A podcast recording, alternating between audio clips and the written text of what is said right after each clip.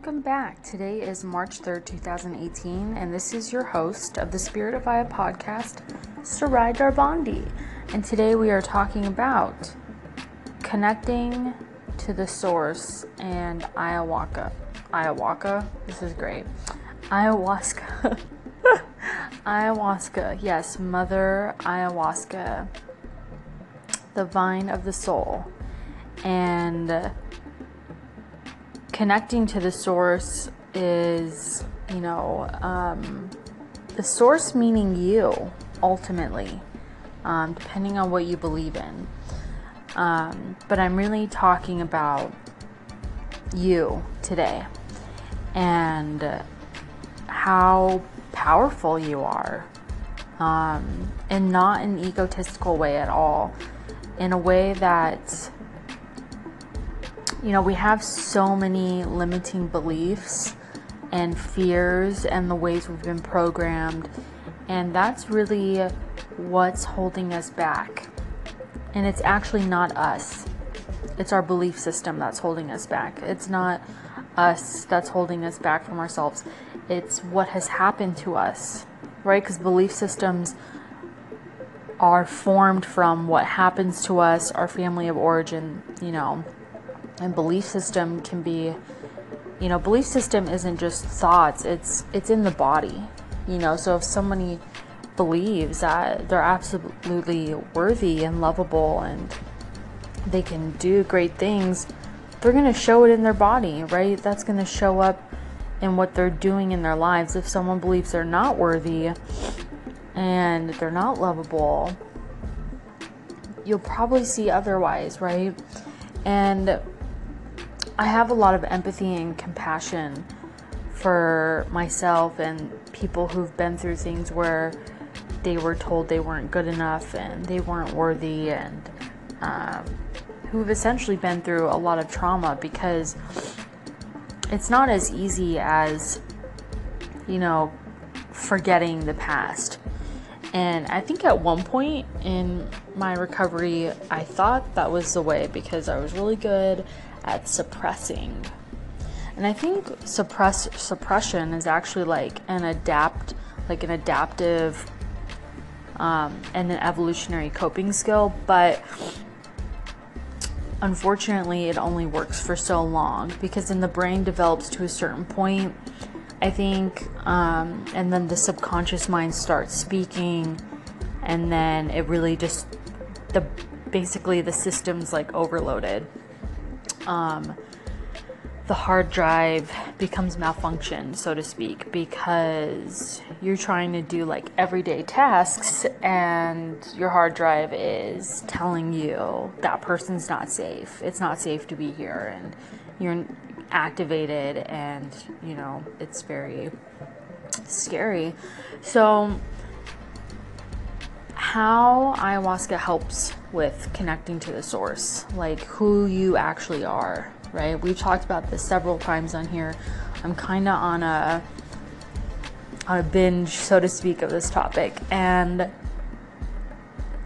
you know yesterday i was talking about materialism and that's like not who you are. You're not the things that you acquire. Um, you actually are this pure light of joy and bliss, and you can absolutely change the world, you know? And, and sometimes just by changing ourselves, we're changing the world because then we can show up for people in different ways, right? And I think it's really hard sometimes to t- like understand this belief because if we understand our power like then we have nothing holding us back. And i know for me i've had like a subtle fear of success throughout my journey. Um, it's very subconscious. And it's i know it's because i will feel seen. And like what will people think of me? So there you know there's that again. And i'm able to work through it now um, and understand that it's actually not who i am that belief system. And i think having like a dual a dual perspective on like understanding like oh that's my ego oh this is my soul. And i think ayahuasca really facilitates both. I mean really like detaching from your ego so you can see all of your system all your belief system all of that and then also attaching yourself with your soul you know like um, when you feel that gratitude bliss and joy in a ceremony i think ayahuasca really facilitates that process. And I think she facilitates both really well. Um, she helps you detach from your ego, and that can be scary, I think, for some people because even at one point, um, I had to really understand that my identity that I've made up isn't really who I am. And we're so groomed in our societies to be a certain way that it really can become difficult to really understand who you are and what's going on. And, um,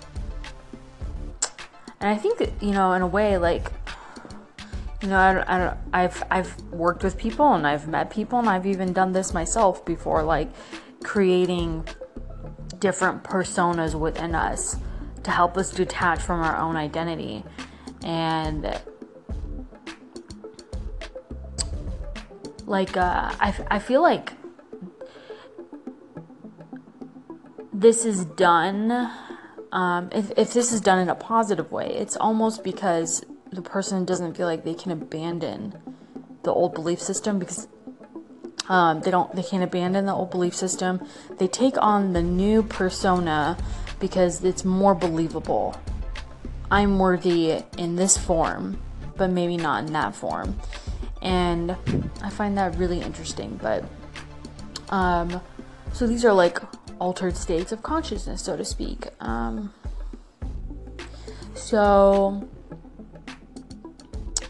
I can understand why people do this. And I and I think in a way though, it's like so it's when somebody does that, it is showing they have the capacity to change their thinking. Right? But for some reason, in this persona, this um, claimed identified persona for whatever reason can't do it but this other one definitely can and to me that's a that's a belief system in itself so when I see that in somebody, I'm like, okay, well you you have, and I've done it. I've done it too. So I'm like, okay, I definitely have the ability to choose what I believe, right? So um, the the the thing with com, you know complex post traumatic stress disorder or PTSD, um, it's like uh, or any type of like you know, personality disorder. I, I don't like that category, but oftentimes there's like fear of abandonment or not trusting people or um, their interpersonal relationship skills are hindered because because of so much inconsistency and abuse and you know violence in childhood and all this stuff. So, um, when when it comes to changing a belief system and like changing your response from a reaction, it's not easy because like you just don't believe it. You don't. Um, so the the ayahuasca is really good at facilitating, you know, the detachment from all of that, and also it boosts the serotonin in the gut. So oftentimes there's like a a long lasting effect of that, and then somehow it helps you just detach from all this and see it for what it is. Um, everyone's different in terms of like how long it takes, how many sessions it takes. I've heard, you know, people one session. Uh, I think there's a lot of variables within ceremony and how it actually treats mental health and dis-ease and uh, how it transforms somebody. That's so different. I definitely think that an integrative approach is needed. Um, it does seem to be quicker than a lot of things, though. It almost works like a catalyst. So I think that's one thing I can appreciate about her. But really, it's all about discovering who we really are um, and Um, yeah, so just trying to think. Um,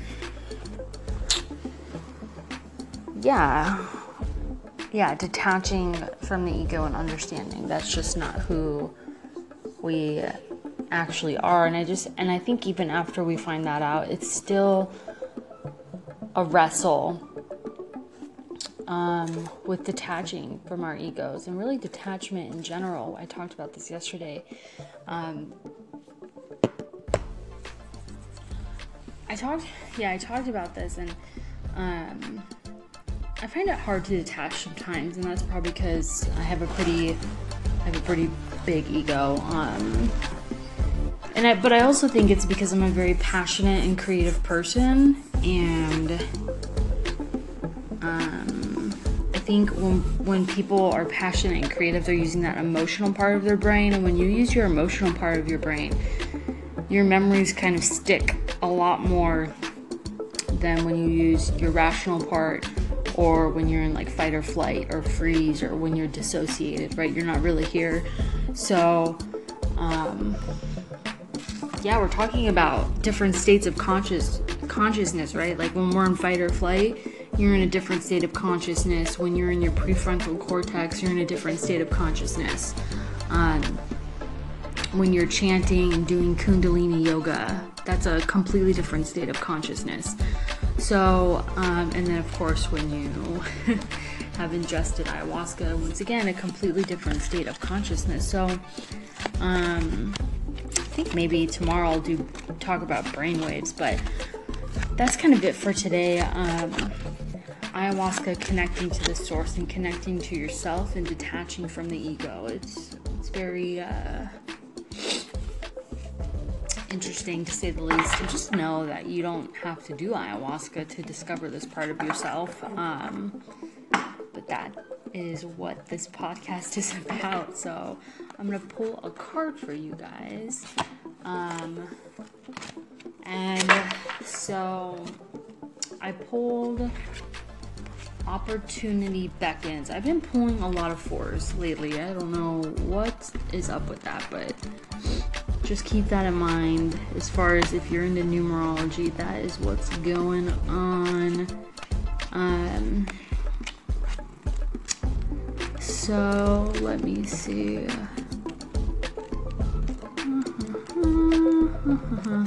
Okay. Often in affairs of the heart, you may become complacent, even bored with what you have. You forget to see the magic of your interactions with others and fail to invest time and effort to maintain the human, the loving, the human loving link. If you're looking for a relationship for some time without success, you may become disillusioned or discouraged, no longer believing that a relationship will manifest. Your enthusiasm diminishes and you you no longer provide the universe with the energy needed to produce the relationship. The same is true of struggling too long to improve an existing relationship. Now is not the time for complacency. This is your opportunity to attain what you've been seeking or improve what you have. It requires vigilance, action, enthusiasm. Lift your spirits and look for the opportunity that will present itself and then act. I thought about two things when I was reading this, and actually, the opposite happened when I met my partner. I was completely disillusioned and I was on a completely different path to not find anybody. And um, he just came, I don't know. I'm going to have to do a podcast one day about this crazy twin flame story that uh, that's pretty much my life right now. I mean, I really can't believe it still. Um, yeah, I'm definitely gonna have to just write about this because it's it's totally happening. I don't know if any of you guys out there believe in twin flames, but it seriously happens. um, so, and then I was also thinking like the relationship I have with myself. I feel like I haven't had a lot of magic, magical times with myself lately. spending more time with nurturing that spiritual side of myself. Um, because you know, spirituality is pretty well for me. It's pretty, it's pretty magical. You know, connecting with myself in a way that I don't really get to connect on a day-to-day basis. You know, so um, yeah. Yes. Um, okay. So I'll see you guys back here tomorrow have a great Saturday.